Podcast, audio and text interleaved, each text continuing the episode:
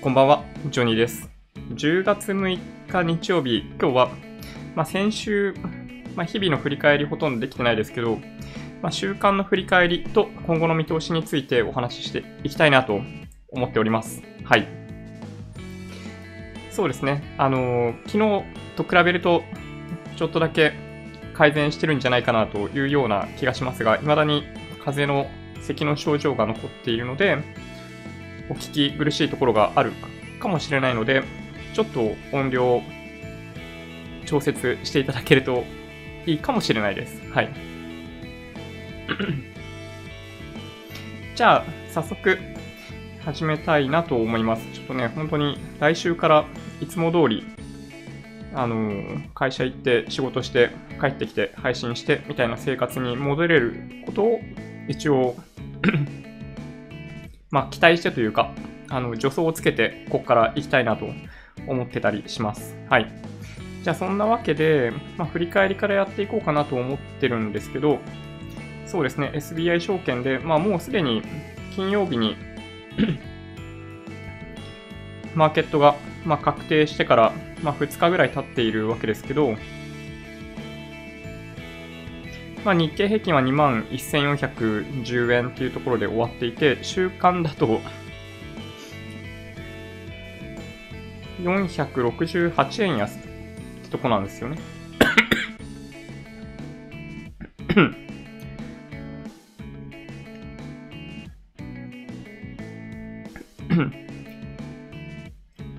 日足で見るとこんな感じになっていて、この紫の線が25日線なので、まあ、それを下回ってくるみたいな水準のところで、まあ、一応、まあ、ストップがかかったような感じですね。赤い線が50日移動平均線なので、まあ、それを、まあ、どうなんですかね、頼りに止まってくれるといいんだけど、どうかなっていうところですね。まあ、あんまり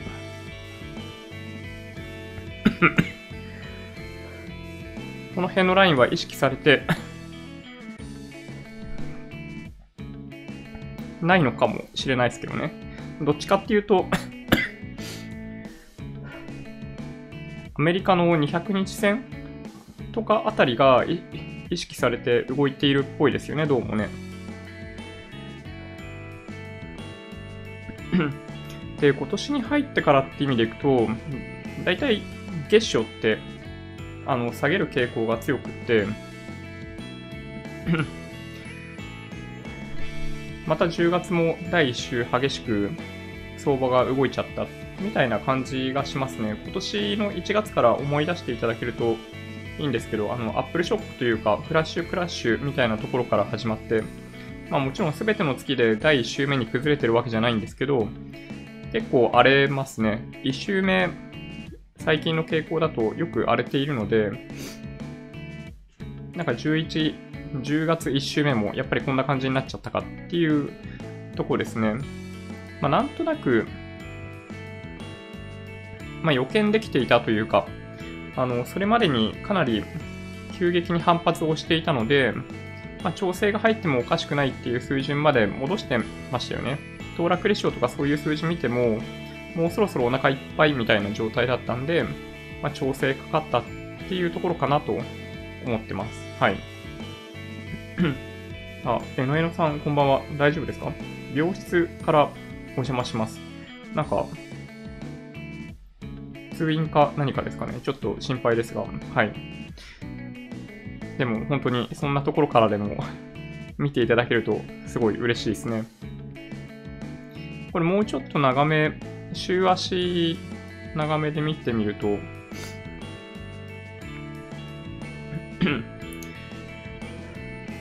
どうですかね。まあ、50週移動平均線がやや意識されてるように見えますよね。まあ、ここで踏ん張れるかどうかっていうのが、あの、この、ここ？この部分、まあ、カーソルちっちゃいんで見えないかもしれないですけど、この赤い線で、まあ、前回までは抵抗性になっていたところが、今回サポートラインになれるかどうかみたいなところが、まあ、気になるところかなというとこですね。はい。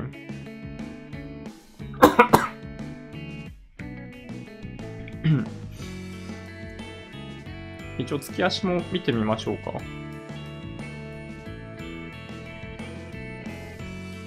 この50ヶ月移動平均線が安倍政権ができてから、まあ、1回も終わって終わったことがないみたいな感じになっていて、まあ、日経平均の安倍黒ラインみたいな感じで、まあ、僕はなんとなく意識してるんですけど、まあ、ここの25ヶ月、50ヶ月のあたりの推移、その間の、2本の間を、まあ、うまいこと推移してるみたいな感じですね。はい。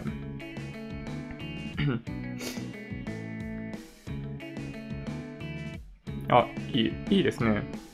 みずほのスマートデビット20%キャッシュバック。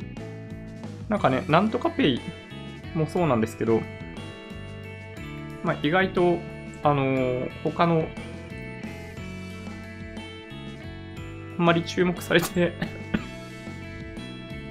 いないキャッシュレスの方が、なんか上限額とかが大きかったりとかしますよね。意外とね。で、トピックスが1572.90で終わっていて、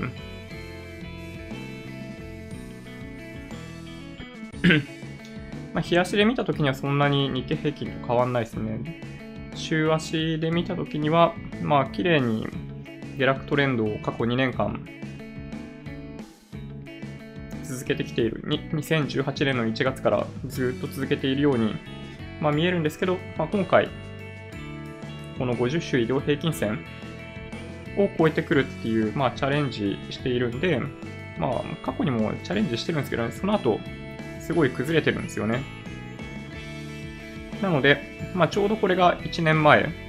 で、1年前の相場の状況とかを思い出して、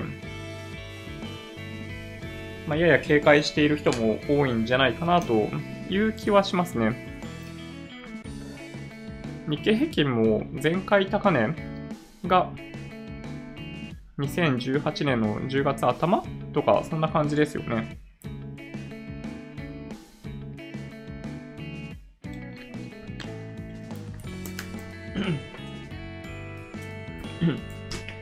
そうですね。まあ、というわけで、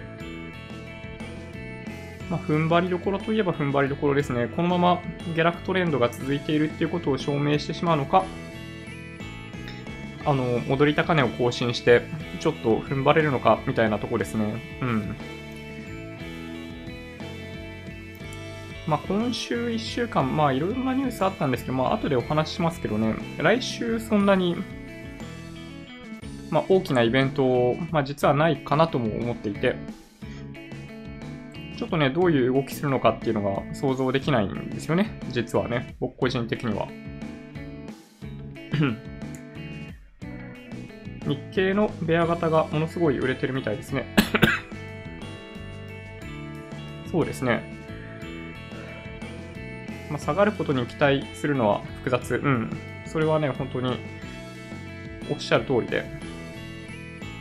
まあ、株価が下がるとやっぱりね、あの、失業率が上がって、失業率が上がるとどうしても1年間の、なんだろうな、その、まあ、自殺しちゃう人の数とかまあ、増えちゃったりっていうのもあるんで、日経平均が下がるとか、不況になることを期待するっていうのは、ちょっとやっぱり、なんとなく不謹慎な感じがしなくもないんですけど、そう今、まあ、昨日ちょっと投資信託のお話しましたけど、ベア型がね、すげえ売れてるんですよね。まあ、過去2週前、3週前、2週前ぐらいに、まあ、10連投ぐらいあって、まあ、相当相場としては戻していたんで、まあ、売りたくなる気持ちはわかりますけどね、まあ、今でも騰落レシオかなり高いんで、まあ、売りにかけたくなる気持ちはわかる。うん。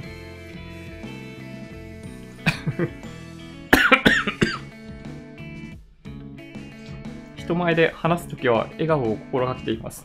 僕にね、見習っていや、もう大変恐縮ですね。本当に、まあでもなんか、ね、あのー、仕事も本当になんか、ふざけながらって言ったら変ですけど、ふざけながら、あのー、笑いながら真面目に仕事するという方がやっぱりね、その仕事をしてて楽しいんで、できるだけなんかそうしたいですよね。うん。なんかね、うちや外国人がいたりするんで、外国人がその傾向強いんですよね。結構、あの、深刻な状況でも、普通にジョークとか言ってたりするんで、うん。なんか、学ぶところがありますね、やっぱりね、彼らね。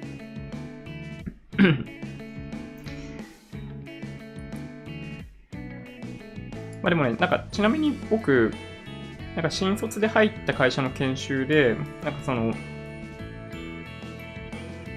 け何の研修だったかよく覚えてないんですけど、あの、生まれつき口角がやや上がってて、なんか笑ってるように見えがちっていうことは、あの、言われたことがありますね。あの、これで苦い思い出も実はあって、学生、高校の頃だったかななんか、その学生服ちゃんと着てなくて、まあ、なんか怒られたんですよ、たまたま。で、そしたら まあ、わかると思うんですけど、何笑ってんだって言われてもう一回怒られるっていうね。なんかそういう 経験を したことがありますね。なんかね、そう、一部の人にね、なんか、そういう風に囚われてしまうことがあるということ以外に、この少々なんか口角上がっているっていうのは、なんか決してマイナスに働いたりとかはなんかしたことないですね。うん。米中貿易協議気になります。ですよね。そうですよね。ちょっとこの後ニュースの中でその辺も取り上げていこうかな。ニューヨークダフが、あれなんですよね。あのー、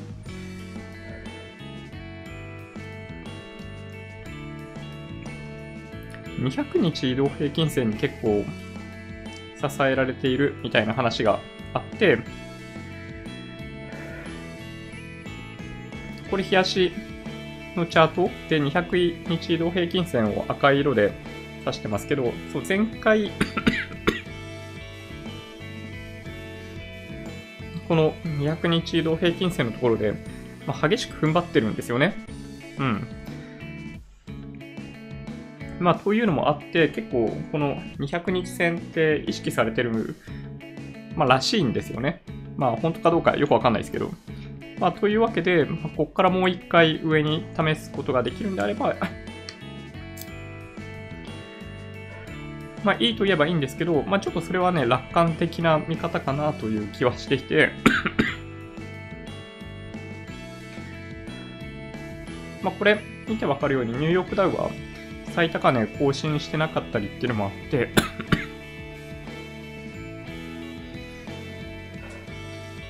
まあ次のチャレンジで、あの、そこを超えられなかったりっていうのが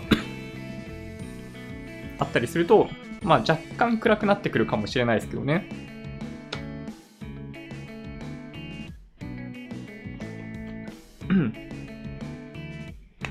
はい。えー、差し支えなければ、ジョニーさんのポートフォリオ、どの国が多いか教えてください。はい。アメリカです。はい。アメリカですね。アメリカ半分みたいな感じですよ。はい。なんか、ちょっとね、リスク取りすぎかもしれないですね。うん。やっぱり、なんだろうな、でも、例えば MSCI 国債に連動している商品買っても7割がアメリカじゃないですか。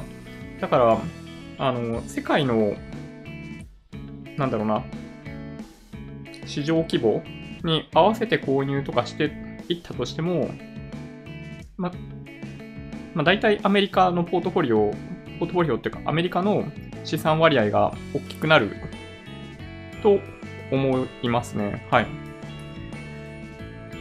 日本はね、多分ね、すごい少なくって、昔買ったのがね、そのまんまほったらかしになってるんですけど、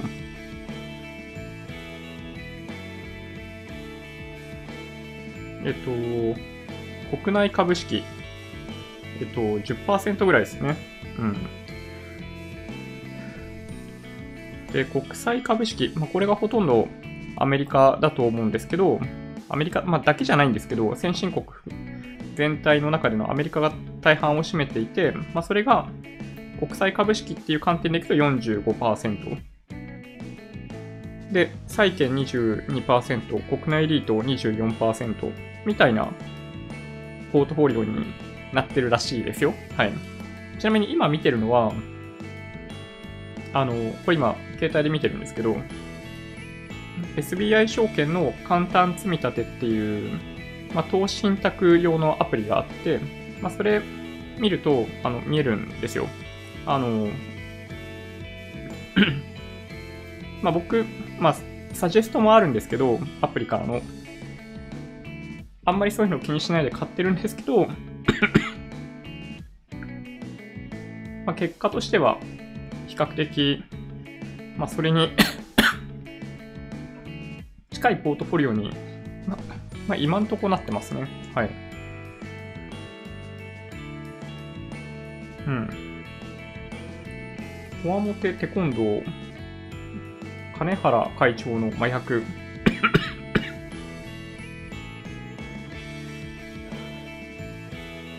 ちょっと、どなたか存じませんが、そうなんですね。国内株と国内リートが半々のバランスファンド。うん。あ、岡三証券のがあるんですね。へえ。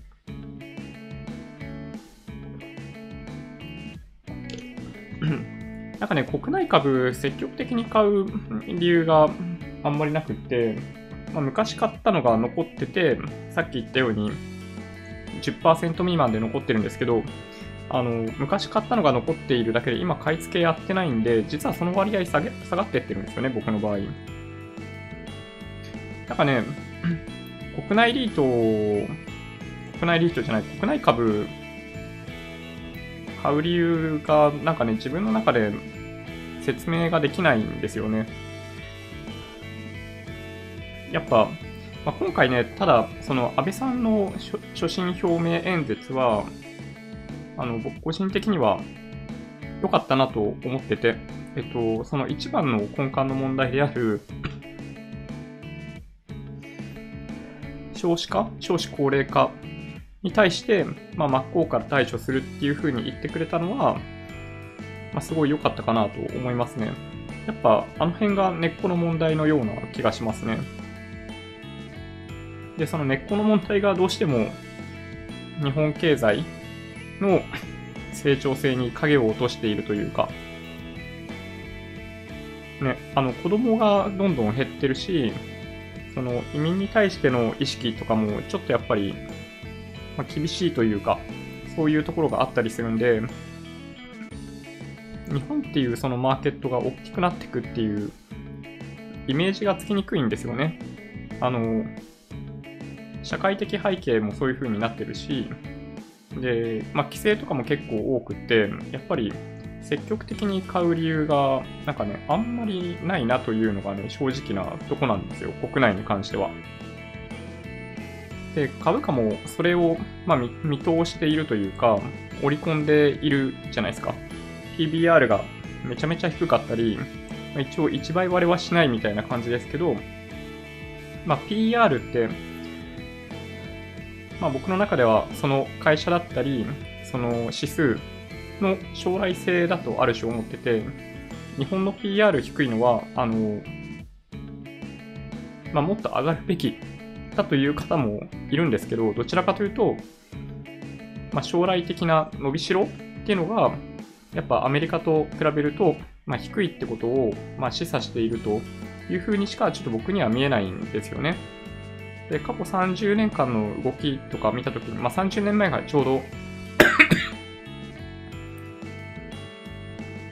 まあ、バブルだったりするんで、まあ、30年前の高値を更新できない日経平均っていうのは、やっぱり、まあ、弱いと言わざるを得ない。うん。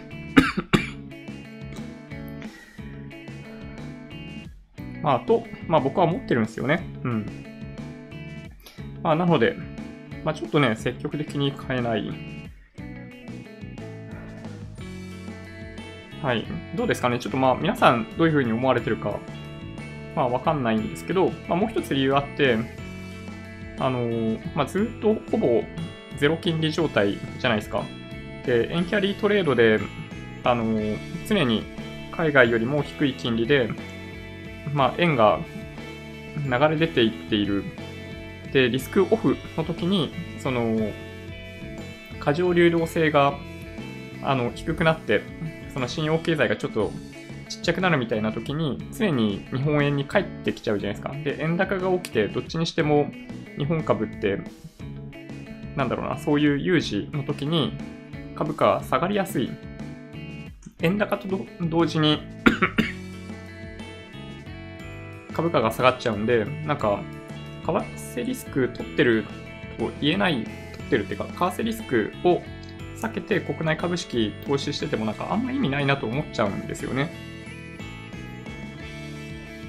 まあ、というのもあって、そう個人的にはね、あんまり国内株に積極的に買いに行けないんですよね。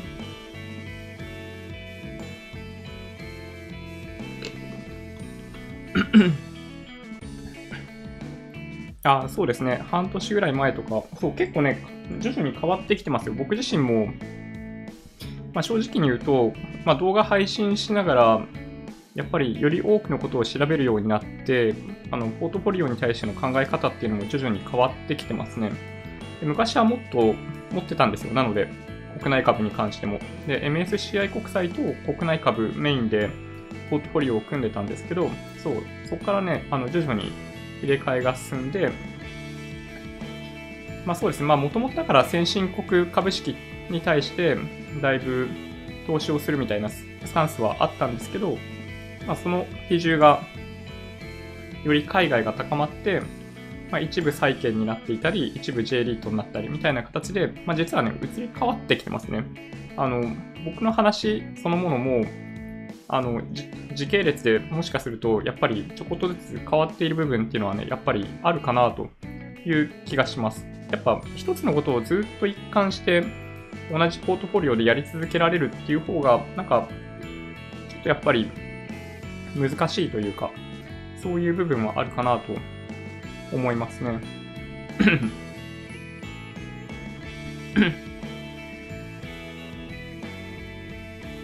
と3年もすれば30年暴落率は劇的に改善しますね。うん。確かに。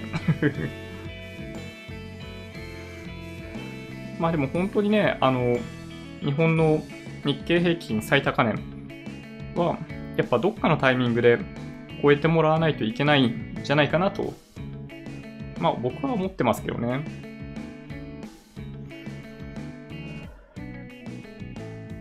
一応為替も見ときましょうか。まあ、米ドル円、こんな感じですね。まあ、これ、冷やし。で、週足。うん。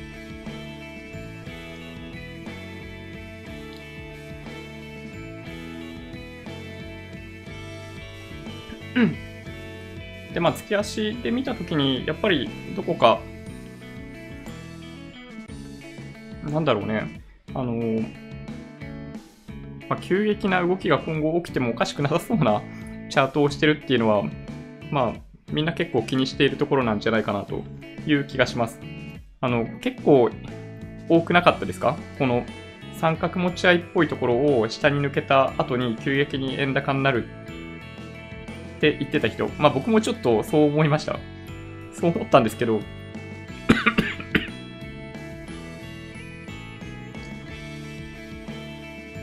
案外ならないもんですね。うん。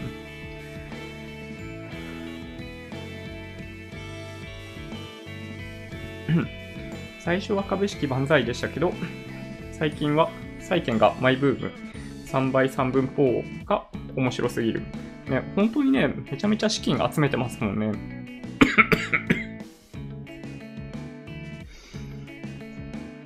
あれ、確か60%全体の60%が債券でしたよね、あれね。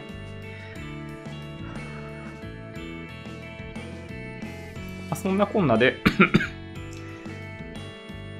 ちょっと先に進める自信があんまりなくなってきた。PR が12.21倍、PBR が1.07倍になってるんですね、今ね。で、ビットコインが85万円ぐらいになっていて、まあ、一回値段を下げた後、安定している感じ。うん。よし、じゃあ、ちょっと、ふう。ちょっとなんか、あの、咳が出て、テンポ悪くって非常に申し訳ないですね。あの、ブレグジットの問題、これ NHK ニュースウェブですけど、新しい提案持ってってました。あの、以前に話し合いが行われていたあのバックストップと、まあ、そこまで大きな違いがあるというわけではなくて、その、イギリス全土が、その一定期間、その EU とあの自由に物を流通できるようにするみたいなところを、その北アイルランドだけにするみたいな形の違いだけのような気がします。あの、パッと読んだかんところだと。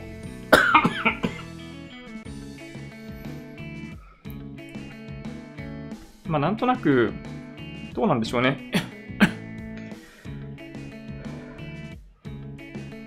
イギリス議会が OK するというようには、ちょっとああんまり思えなくって、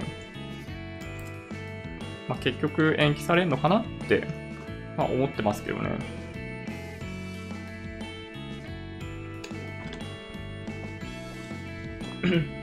で、今月末が一応期限になってるんで、まあそうですね、あとまあ数週間あるわけですけど、まあマーケットはおそらくかなり、まあその前に織り込んじゃって、まあどうせ延期されるんでしょみたいな相場になってくんじゃないかなという気がしますけどね。うん。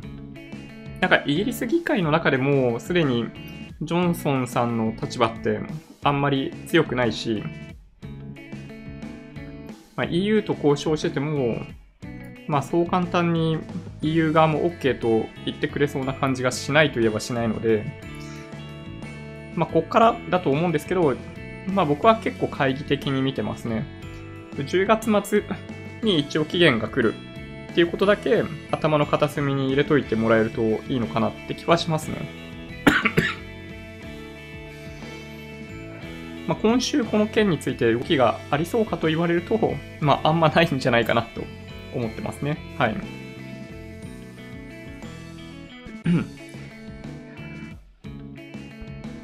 J リート STSE に組み入れされました。あ、そうなんですね。えー、資金がそういうのでね、入ってくるといいですよね。ジョンソンさん、髪型かわいい。ね、なんとなく、あの、荒ぶった感じがないですよね。このこの時の、このジョンソンさんね。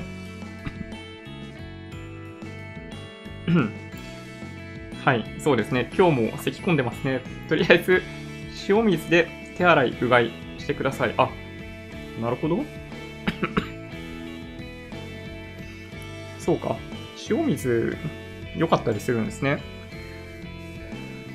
で、どちらかというと今週また動きがあるかもしれないのは、まあ、この香港の方ですね。あの、実弾の発砲があった、で、怪我人が出た、重傷になったみたいな、まあ、ところから、まあ、結構盛り上がってしまっている香港ですよね。あのー まあ、昨日ちょっと、なんでしょう、あの、政治ネタをお伝えいただいているあの、和也さん、和也チャンネルの和也さんが、あの、現地行って撮ってる映像を見たんですけど、あれやばいですね、マジでね。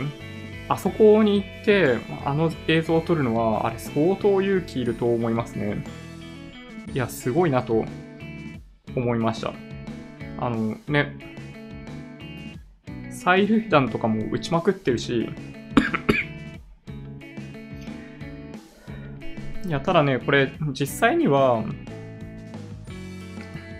なんかどうしようもないかなと、正直言うと僕思っていて、なんか中国派が折れるとはあんまり思えないんですよね。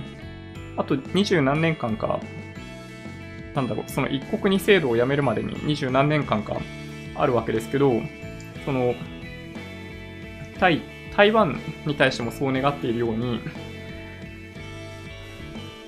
中国は香港をやっぱり本土と同じようにあの管理するつもりですよね。で、そのためのステップを踏んでいこうとしているので、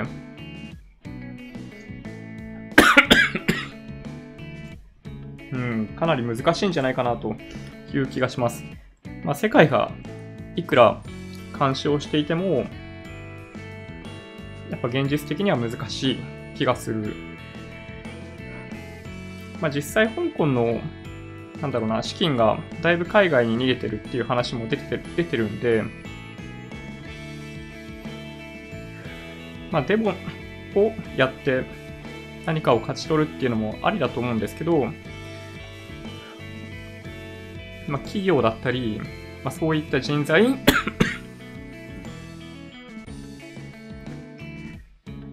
まあ、そういった、まあ、人、物、金がどんどん海外に流出していくっていうのを、まあ、その政府の方に見せていくみたいなことしか、まあ、やっぱりできないんじゃないかなっていう気が、まあ、個人的にはしますけどね。なんかやっぱりイギリスから返還されたタイミングからなんかそのロードマップっていうのはある種もう決められてしまっていたんじゃないかなっていうところはあったりするんで、まあ、それを覆すのは結構難しいような気がしますよね。で、一度得た権利、その自由とか、まあ、それを手放すのは、まあ、おそらくかなり難しいと思うので、まあ、ここからそうですね、あのオーストラリアとか、まあ、いろんな国に移住していってしまう香港の人っていうのがすごい多い。で、それに伴って、やっぱり企業っていうのも、まあ、一部やっぱ出ていくっていう可能性があるんじゃないかなとちょっと思いますけどね。うん。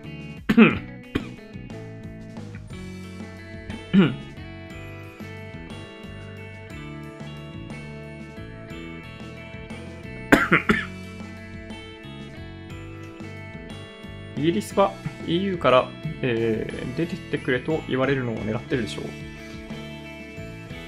まあね、あの、ハードブレグジットは EU にとってもね、痛手になるので、うん、EU は結構強気な態度をずっと示してますけど、ちょっとね、まあ難しいですよね。イギリスが延期したいと言ったら延期させてあげざるを得ないみたいな。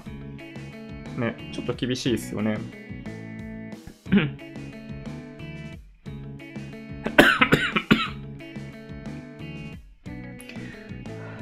森川健康とプロポリススプレー、なんか喉にいい中ですかね。だいぶ咳は軽くなっているようで良かったです。まあそうですね、個人的にはね、だいぶ軽くなってきたようなところは感じるんですけど、まあやっぱ、うん、結構出ちゃうっちゃ出ちゃうんですよね。仕事に支障がないかって言われると、支障まだあるレベルなんですけど、ちょっとね、さすがになんか、これ以上休むわけにもいかないなっていうのもあって、まあ、明日は普通に行ってみようかと思います。ちょっとね、ずっとマスクしながら仕事をしたいなと思ってますね。条例撤回時に矛を収めなかったのは、えっと、ああ、でだかもしれませんね。うん。まあ、そうですね。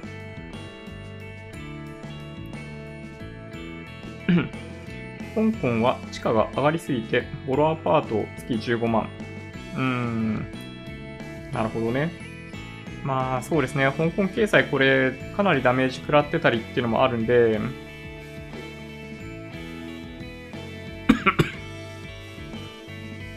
ちょっと着地点が見えないですね、この件ね。欧州株持ってますけど、かなり荒いし、下降気味です。そうですね、直近で実は、あの、ヨーロッパの下げが結構激しいですよね。あの、オールカントリーとか見てると、結構下げていて、下げの原因になっているのは、日本でもアメリカでもなく、ヨーロッパですよね、最近ね。ヨーロッパよりも日本の方が下げ幅がちっちゃい。アメリカは、あの、直近だと日本よりももっとちっちゃいんですけど、ね、あの、ちょっとね、弱いですよね。まあ、もしかしたらそういうの不安に思ってみたいなところはあるのかもしれないですけどね。で、もう一個、また、まあ、これ今日のニュースですけどね。米朝実務者協議。北朝鮮からは決裂した。アメリカからは良い協議できた。まあ、これよくあり、あるパターンですよね。うん。それぞれ違う形で、まあ、国内向けの発表みたいなところがあったりするんで、まあ、違う、全く違う言い方で、あの、発表されるっていう。まあ、これもね、結構難しいとこありますよね。あのー、まあ、比較化するわけにはいかないじゃないですか。北北朝鮮としては。その、あの体制の維持っていうのが目的なので、あのー、なんだろうな、平和にすることが目的じゃないんですよね。あの地域の安定が目的ではなくて、体制の維持が目的なので、やっぱね、合意難しいと思います。はい。あの、韓国も、まあ、多分分かってると思うんですけど、南北統一なんてね、絶対できないんですよ。そういう意味でいくと。北は絶対に統一したいと思ってないから。統一したら北の体制ってくり返っちゃうじゃないですか。世界がどうなってるとか、韓国が今どういう経済状態にあるっていうのを知った瞬間に北朝鮮の国民は、まあ、反乱を起こしてしまうので、そうなんですよね。あのー、まあ、核を持ちながら、やっぱりそのアメリカに害を及ぼさないような範囲で、なんとなく合意をして、まあ、なんとなく今の体制を続けるみたいなことしか、多分彼らの頭の中にはないと思うんですよね。まあ、だから本当にそういう意味では、まあ、韓国は何を祈ったとしても、うまい着地方法はないんじゃないかなという気がしてますけどね、個人的にはね。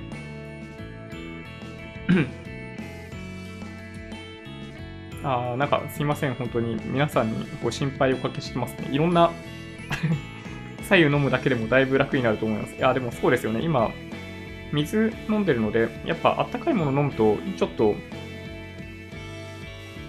なんだろうな、喉の筋肉が緩むというか、まあ、軌道そのものが広がって、咳出にくくなりますよね、やっぱりね。香港現地の情報ですが、デモをした人の手や足をボキボキ折って引きずって連れていくそうです。おちょっとそれ恐ろしいですね。まあでも本当になんかね、ボコボコ警棒とかで殴ったりしてるような映像とか届いてますもんね。多分北はリビア方式での武装解消怖いですよね。うん。リビア方式という言葉を前回なんか出しちゃったじゃないですか。あれ絶対言っちゃいけなかったですよね。うん。誰がどう考えてもリビア方式でっていうのは禁句だったと思うんですけど、なんで言っちゃったんでしょうね、あれね。リビアみたいになるのかって、ね、北朝鮮側が思いますよね、あれね。うん。オルポト方式で南北統一 なんかもう本当にタイムスリップしちゃってる感じしますもんね。でも本当になんかその、今このタイミングでも、その北朝鮮に住んでいる人たちっていうのが、その、まあ、経済発展周りどんどんしている中で苦しい立場で生活を送らないといけないみたいな状況にあるっていうのはやっぱり国際社会としてはやっぱ無視できないかなと、まあ僕は思いますけどね。まあなかなか打ち手がないですけどね、正直ね。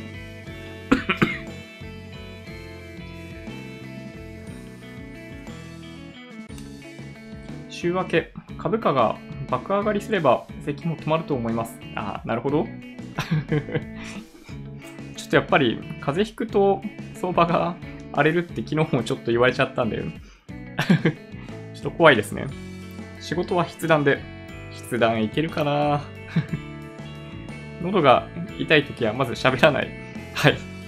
すいません。反省してます、これ。ちょっとね、なんとなくやっぱり、まあ今週用のなんかリハビリが必要だなと思って、ちょっとね、あの、ライブ配信やりたかったんですよね。まあ、もう一つ、やっぱり、あの、チャンネル登録数1万いったっていうのもあって、なんだろう、なんか、できるだけ見ていただいてる方と、まあなんか対話できると嬉しいなと思って、まあ昨日、今日と、まあ実はやっていたりします。まあでも本当になんか支えられているような感じがしているので、本当に良かったなと思ってますね。はい。はい、これ、初心表明演説。はい、これ皆さん、見ましたかね？これね、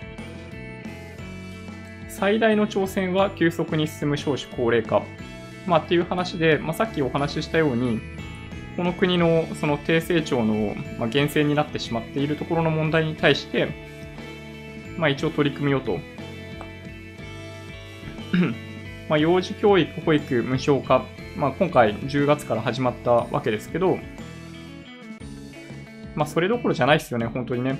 あの、今、妊活とかやってるんで、わかるんですけど、あのあんまね、優しくないですよ。結構ね、やっぱ会社半休とか全休しないといけないケースがね、あるんですよね。その妻の付き添いだったり、なんだったりっていうので。まあ、だけどね、なんか会社側がやっぱりそういうのにうまく適用できてないという気はします。なんかソニーかどっかが最近、なんか妊活に対しても、あの、有給あげるよとか、あの、一部休職してもいいようにするよとか、そういうのがあったんで、なんかそういう企業いいなと思いましたね。うん。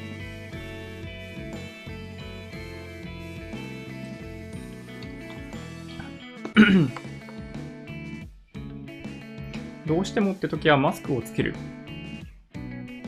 YouTuber で見栄えもあるかもしれないが、ほっとくと肺炎喘息に進行する。いやもう、そうですよね。確かにね。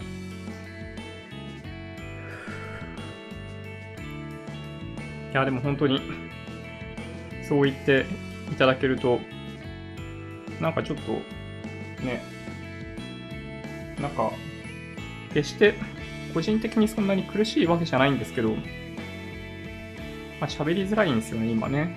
あ、はい。ありがとうございます。経済系 YouTube ってこれから伸びると思います。応援してます。ありがとうございます。なんか、はい。経済系以外にもいろんなことをちょっとやらせていただいてますけど、もうなんか本当いろいろ実験させてもらってますね。そういう意味でいくと。うん。非常にやっぱね、面白いですね。サラリーマンとは違う面白さがやっぱりありますね。うん。一人で全部やんないといけないですけど、すごい楽しいですよ。うん。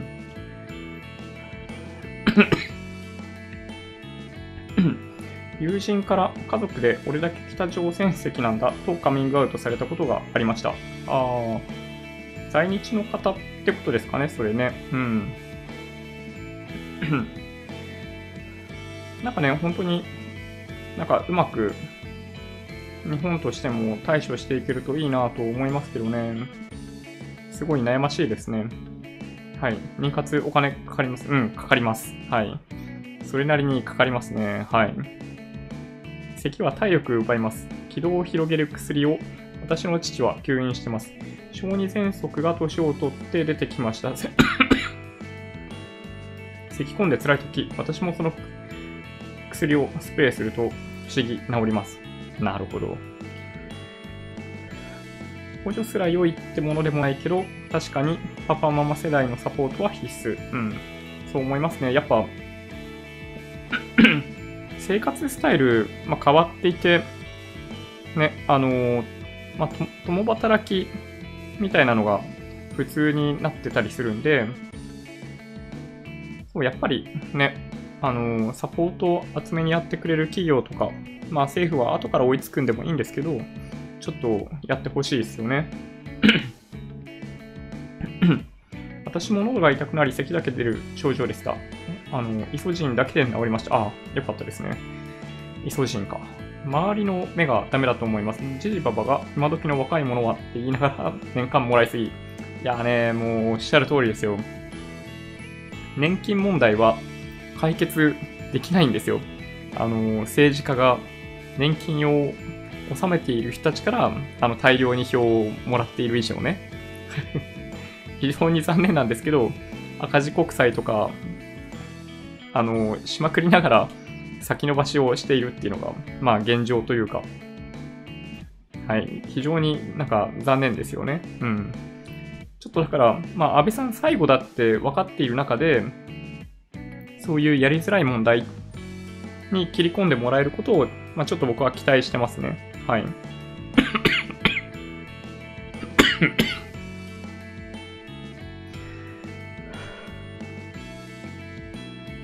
で、この関電、関西電力、今週もしかしたらこれ、一番のニュースだったかもしれないですね。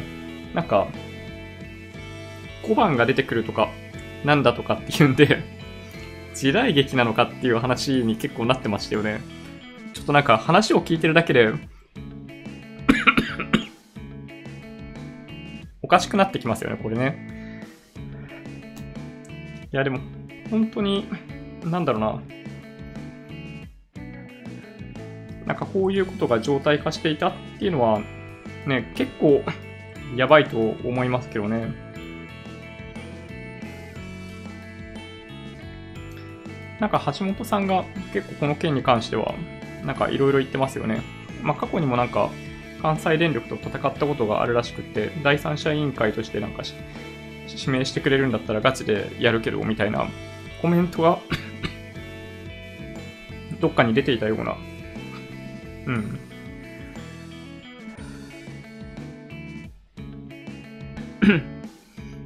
最近の若いもんなっていうのは、古来ある言動、そうなんですよね。もうこれはね、常になんですよね。はい。あの、まあ、世代が常に移り変わる中で、そう、あの、10年、20年っていうサイクルで価値観がどんどん変わっていっているっていうことのま証明なのかなっていう気がしますけどね。うん。でもね、本当にね、結構皆さんも会社でこの件話されたんじゃないかなって気がしますよね。ね。なんかお弁、お弁当箱の下からなんか小判が出てくるとかなんかそんな感じの話出てましたよね。ちょっとびっくりですよね、これね。いや、もう本当にそう、闇深いですよね。えー、関連の問題は闇が深い。特にこの地方に関する問題が起因している。ああ、そうなんですね。なんかね、タイムスリップしてしまったんじゃないかと思うような、ね、事件というか。でもこれどうなるんでしょうね。多分これ、今週もこの件に関してはずっと言われそうな気しますね。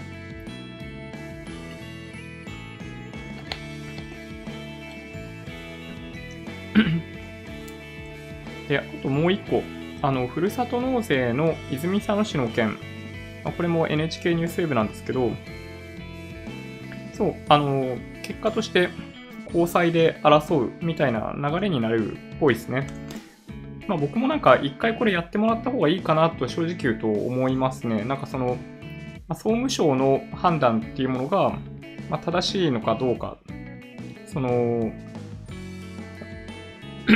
まあ、裁量の範囲を超えて、泉佐野市を除外しているのかどうかっていうところについて、ま、裁判所が判断するっていうことですよね。うん。まあ、これはね、すごい注目なので、まあ、時間かかるかもしれないし、まあ、その間ずっと、泉佐野市は参加できないわけですけど、これはちょっとね、楽しみだなって思いますね。うん。まあ今もう10月じゃないですか。ふるさと納税やりました皆さん。ね。あと3ヶ月あるんで、10、11、12、3ヶ月あるんで、もう大体来年支払うことになる住民税がいくらぐらいかって、まあ、想像できるところまで来ましたよね。なので、まあ、ふるさと納税は、まあ、いろんなものをもらえるんで、あの、調べてみていただけると嬉しいですけど、なんか積極的にやるといいんじゃないかなと僕は思いますけどね。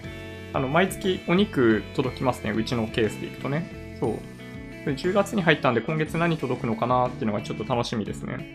うん。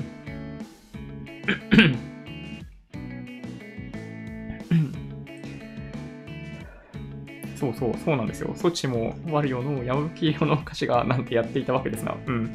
いや、ほんとにね、びっくりですよね。でもなんか、その、あの、亡くなってる方に対して、あの人をやっぱり悪者にして決着させようとしているようにしか見えないってところが、なんかあの発表の失敗の大元だったんじゃないかなという気はしますけどね。なんかああいう発表のされ方したら、もう全ての責任をあの人に負わせて、みんなで逃げ切ろうとしているようにしか、なんか、そう想像しちゃってもなんか、おかしくないですよね、あれね。うん。年金なんですが、GPIF 大量に、えー買ってますよね。買っている平均株価は18,500円。うーん。まあ下がったら、まあそうですね、まあ積み立て分が減ってくってことですね、簡単に言うとね。あのー結局いくらいくら支払うって言ってる分と、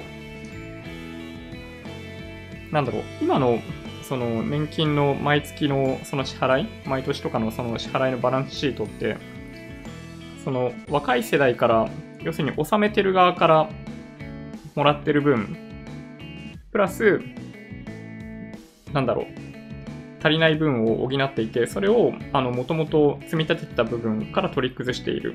で、それで足りないところは、あのーまあ、国債とか発行して補ってるみたいな感じなんですよね。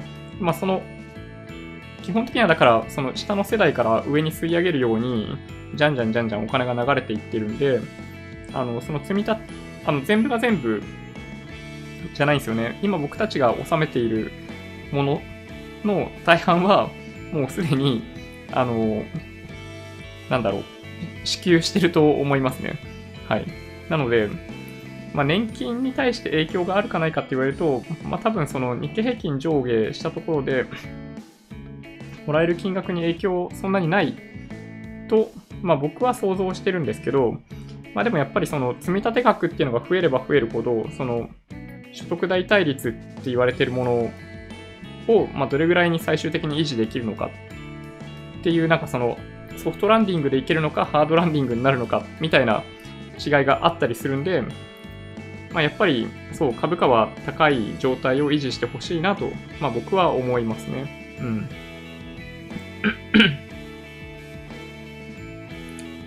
ああ、中電、原子力。すごい接待 してたもんな、30年前の思い出。ああ、そうなんですね、30年前。まだやってないけど、ラムチョップ頼むつもりです。ああ、いいですね。うん。なんか欲しいものがあったらね、すごいいいですよね。なんか食べ物以外にも、なんか家具とか 返礼品に、家具とかを返礼品にしているような自治体もあったりするんで、まあ、そういうところをね、探してみるっていうのも楽しいと思いますけどね。うん。ふるさと納税、我が家は3ヶ月に1回米が届いてます。ああ、いいですね、お米もね。新潟の米に北海道のイクラ。イクラ丼したら、悶絶するぐらいうまかった。いや、それは最高ですね。うん。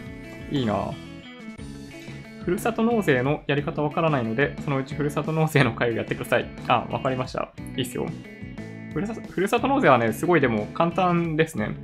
あの、申告普段やっている方、あの白、白でも何でもそうなんですけど、やっている方は寄付金控除をやんないといけないんで、あの、その時に、まあ、やるって話なんですけど、逆に言うと、サラリーマンの方は、なんか、ワンストップなんとかみたいなのがあって、すごい簡単にできますね。ちょっとなんかまた別でお話ししたいなと思います。はい。ああ、そうです、そうです。すいません。あの、遅くいただいてますね。そう、楽天市場とか対象のものを買ったら、その市から用紙が送られてくるので、マイナンバー書いて、えー、欲しいにして、送り返すだけですよ。うん、そう。まさにその通りですね。めちゃめちゃ簡単ですね。そう。だから簡単じゃないのは、さっき言ったように申告をしている場合ですね。はい。まあ、だから、なんだろう、僕の場合、その今年分の確定申告って、あの、医療費控除をやろうとしているっていうのが一つ。で、あとは、あの、この雑所得が一応入ってきてるんで、えっと、それについての申告と、あとはその寄付金控除の3つ。まあ、そうですね。あの、株式に損出しとかをしていない限りは、この3つについて出そうかなと思ってます。はい。そうですね。あの、ふるさと納税はすごい簡単なんですよ。なので まあ、駆け込みで買われる方もすごい多いですよね。うん。で、まあ、あとちょっと、マーケット全然関係ないんですけど、ちょっとね、衝撃でしたよね、このニュース。そう、公立の小学校の先生同士で、あの、いじめをやっているっていう。これちょっとビビりますよね。なんか、本当に、やっぱ、その安定を求めて公務員になっているとか、あの、教員免許持ってたから先生になるみたいな形で、先生になっちゃう。まあもちろん、志もともとみんな高いのかもしれないですけど、まあ、何かがあってこういう風になっちゃってるわけじゃないですか。ね。本当に、これね、どうかと思いますよ。なんか、なくしていくべき立場の人が、まあ、積極的にこういうことやってたら、ね、本当にやばいっすよね。ちょっとね、あの、考えさせられるというか、まあでも逆に言うと、その、まあ、何がいじめで何がいじめじゃないかっていうところを言い出すとすごい難しいじゃないですか。ハラスメントとかと一緒で、やられた側がいじめられたと思ったらもうその瞬間いじめだし、まあ、やられた側がいじめじゃないと思いたくっても周りがいじめだと思ったらいじめだしみたいなところがあるじゃないですか。なんか社会ってある種そういう要素を、まあ、抱えながらなんだなんか組織って運営していくみたいな側面がありますよねやっぱりね。やっぱりなんかあの、まあ、10人いればやっぱなんか1人ぐらいそういう役回りというかあの、ややいじられる人みたいなのって必ずやっぱり出てきて、で、その人たちがなんか、まあ、いじめられるかどうかみたいなところはまあその周りの環境によって大きく違うと思うんですけど、もう本当に、まあ、日本中、やっぱりその大人の世界でも、まあ、いじめみたいなものっていうのは溢れていると思うので、まあ、ハラスメントっていう言葉がね、比較的、まあ、主張しやすかったりするんで、なんかやっぱそういうので解決してってもらった方がいいのかなって、まあ僕は思いましたけどね。あ、医療費控除は簡単になりました。そうなんですね。僕ね、今回ね、これ初めてなんですよね、医療費控除。なので、はい。ちょっとね、来年の確定申告の時期、わたわたしてしまいそうで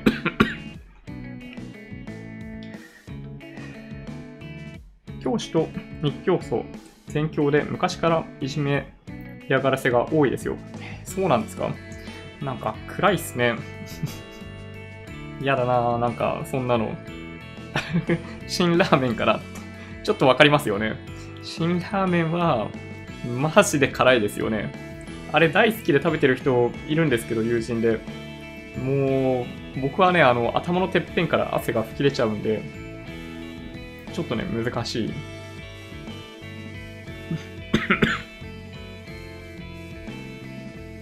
今の教師は社会に出ていない、えー、教師になった子供、おっさん、おばさんなんですよと。うん。教師の友人が言ってました。ああ、なるほどね。まあでも本当そうですよね。その社会での実体験みたいなのがない中で、まあ、何を教えられるんだっていう話ですよね、それってね。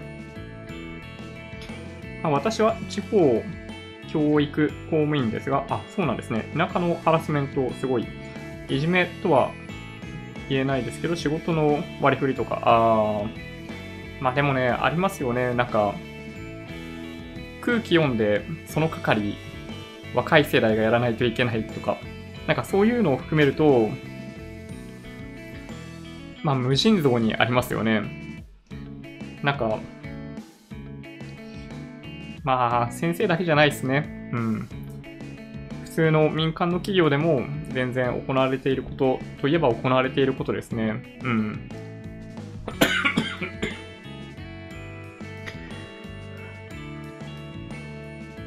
ふるさと納税ですが、今年は株が赤字。だから今年は諦めます。今から頑張る。うん。まあでも、ふるさと納税は、あの、もし資金に余裕があるんであれば、やってもいいんじゃないかなと思いますけどね。あの、あくまで来年支払う予定の住民税を、あの、今年のうちに支払うっていうだけなので、まあ、プラス、アルファで返礼品がもらえるっていうことを、まあ、考えれば、まあ、僕はね、本当にふるさと納税は、あの、皆さんやってもらえるといいなと思ってますね。今年は3ヶ月入院して、今もたくさん通院しているので医療費控除たくさんありそうです。あ、3ヶ月。3ヶ月入院はやっぱり長いですよね。なるほど。まあでも本当になんか今年のうちに、まあ、病院関係でかかりそうなお金はかけてしまおうかなって、なんかね、僕自身もやっぱ思いますね。うん。そうそう、ふるさと納税はどちらにしろ引かれるものなので、そう、できるときにやっとくといいんじゃないかなという気がします。いじめは警察内にもあります。すべての会社であります。うん。本当にね、そうだと思いますね。うん。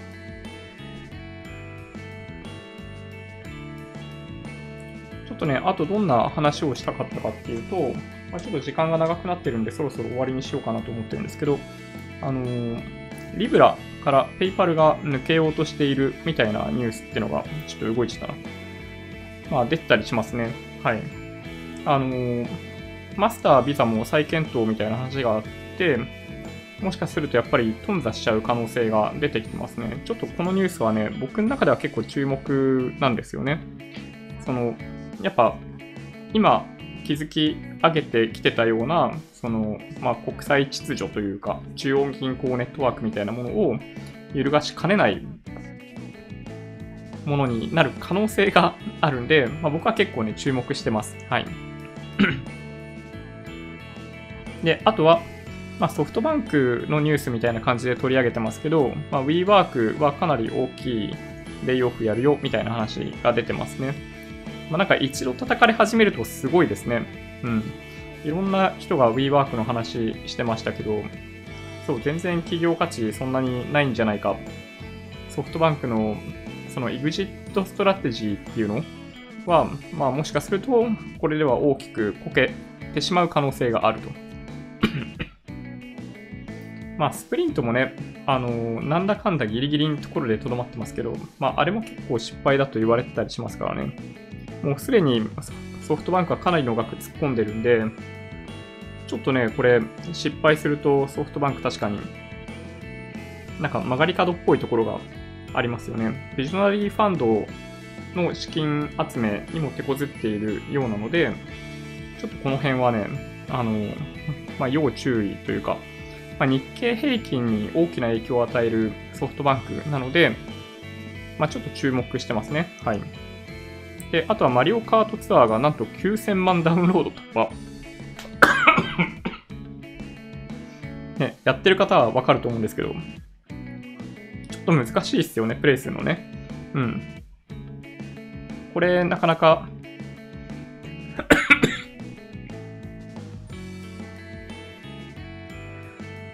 そう、個人的にはね、もう本当に時間を忘れてやりたくなるマリオカートなんですけど、めちゃめちゃ難しいですね。あの、ドラクエとマリオカート、両方ともやりたいなと思ってます。はい。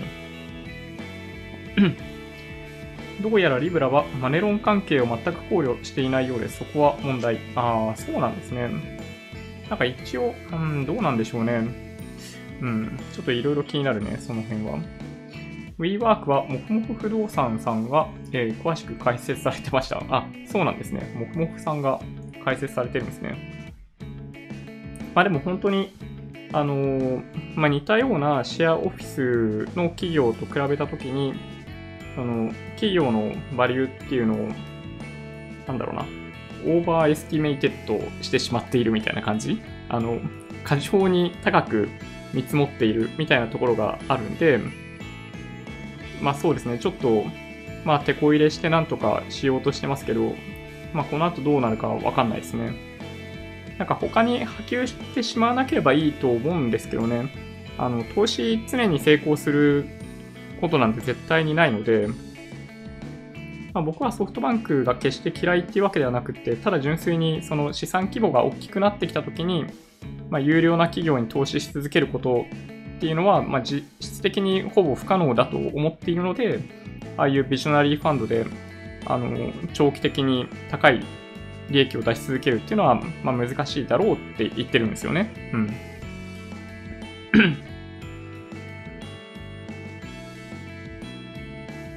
良いのが弾けるまでリセマラするから、それもあると思います。ん？良いのが弾けるまでリセマラ？リセマラ、リセマラ？すいません、なんかちょっとスッと入ってこないんですが、ちょっと次のニュース行ってみてもいいですかね？そう、Pixel 4が、あのー、15日かなんかですね、15日だからまだ今週でもないのか。はい。来週かな？うん。出てくるんですけど、その、なんかね、ジェスチャーの機能が注目されてるんですよ。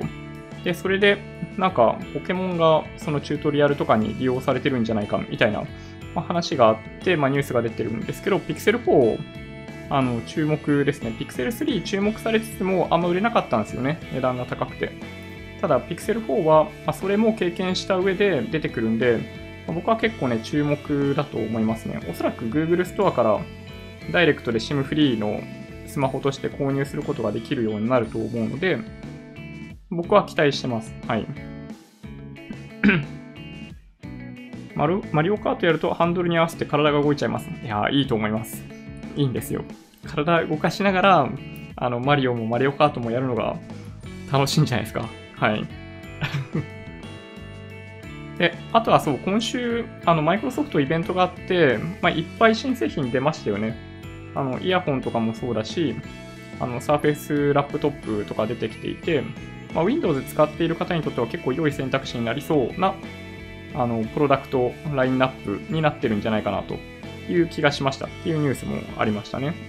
でも、ああと今週は、指標系でいくと、このアメリカの ISM 製造業指数がめちゃんこ悪くってドスンと落ちて、金曜日の夜に出てきた雇用統計で、あの、ちょうどいいぐらいの、あの、そこまで良くない、なんだろうな、就業者数、非ん非農業部門の就業者数が出てきたんで、マーケットとしては喜んで金曜日の夜結構上げたみたいな感じでしたよね。はい。まあ、そんな1週間でしたという感じですね。はい。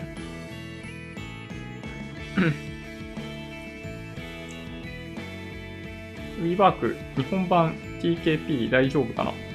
えー、TKP PKP って何でしたっけ？日本で使えないと言われる機能をポケモンというのは皮肉が効いて Google 大好き。うん、なんかね、ちょっとそれがね、惜しい。でもなんか、ちょっと不思議なんですけどね、な、なんで使えないのかなっていうのはちょっとよくわかんないんですよね。ジョニーさん、スマホ何使ってるんですか？えっ、ー、と、11 Pro 最近、はい、使い始めました。うん。すごい快適ですよ。めちゃめちゃ快適ですね。ちょっとやっぱね、10と比べると、大きくなった、重くなったっていう感じはちょっとします。はい。サーフェスフォン、あの、なんか折りたたみのやつとか発表されてちょっと衝撃でしたけど、うん、ちょっとまだよくわかんないですよね、正直ね。あの、良さそうな気もするし、まあもうちょっとなんか、プロダクトとしてのアイデア出てきてもいいんじゃないかなっていう気がしました。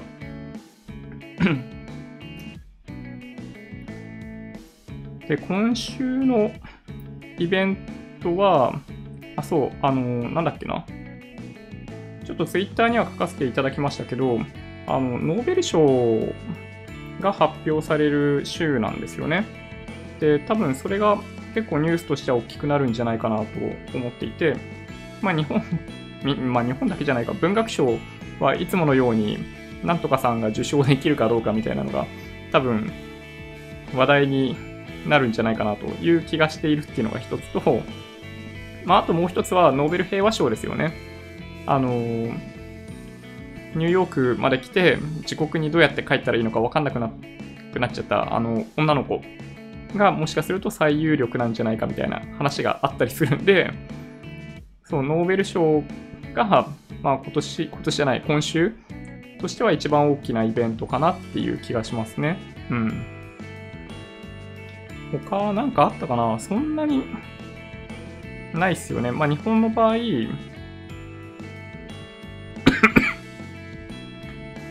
どうすかね、8日火曜日に 景気ウォッチャー調査があるっていうことと、まあ、FOMC、ECB 理事会、まあ、あとは、まあ、僕個人的には、ね、アメリカの CPI がどうなのかっていうのもちょっと気になりますね。はい。その辺かな。まあでもやっぱりノーベル賞でしょうね。今週の一番大きなイベントといえば。うん。電波法で審議中の大義。そういうことなんですね。なるほど。はい。あ、そうです。スウェーデンのユタポンさんですよ。はい。じゃあちょっと、あのー、本当に今日もお聞き苦しいところが、あの、あったと思いますが、あの、なんとかお話しさせていただくことできました。ちょっとじゃあ、あの、明日以降は、そうですね、あの、日々の振り返りをまたやっていきたいなと思っているんで、あの、もしよろしければ見ていただけるとって感じですね。えっと、ちなみにいつだったかな？水曜日かなんかは飲み会がある予定なので、お休みさせていただきます。で、それ以外の日は多分できるような気がするので、はい、またその時にお会いできたらなと思います。Twitter、Instagram のアカウントもあるんで、もしよろしければフォローお願いします。音声だけで大丈夫っていう方は、ポッドキャストもあるので、それそちらをサブスクライブお願いします。もし今日の動画が良かったっていう方は、高評価ボタンをお願いします。合わせてチャンネル登録していただけると嬉しいです。それでは、ご視聴ありがとうございました。バイバイ。